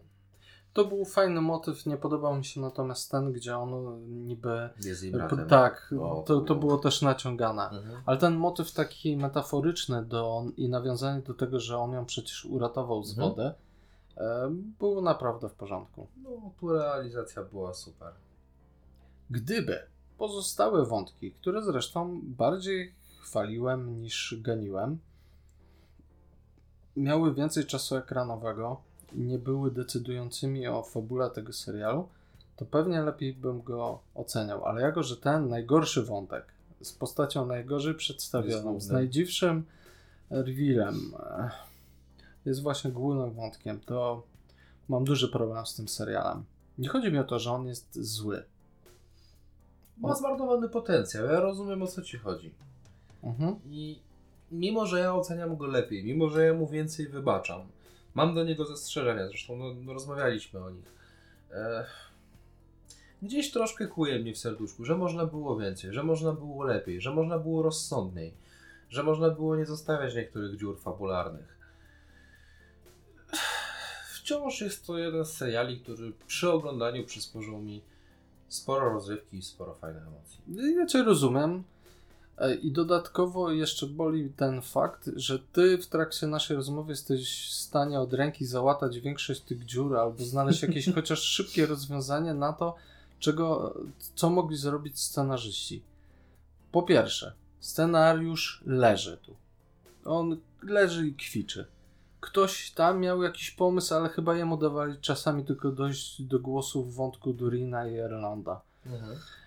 E, Ktoś, kto to reżyserował, jest bardzo. mm, Powiedziałbym, że jest nierówne reżysersko. Jest kilka scen perełek, a potem za chwilę dostajemy w twarz czymś niewiarygodnie przeciętnym albo wręcz złym. Mamy piękne kadry, stroje i charakteryzację, która na pewno zwiększa wartość produkcyjną całego Mhm. serialu. Ale ja nie mogę powiedzieć, żebym bawił się dobrze oglądałem to, nie cierpiałem. Czasami uderzyłem się w czoło przysłowiowym facepalmem. Ale nie mogę powiedzieć ostatecznie, że to jest dobry serial. Nie, to jest serial zły, który ma potencjał.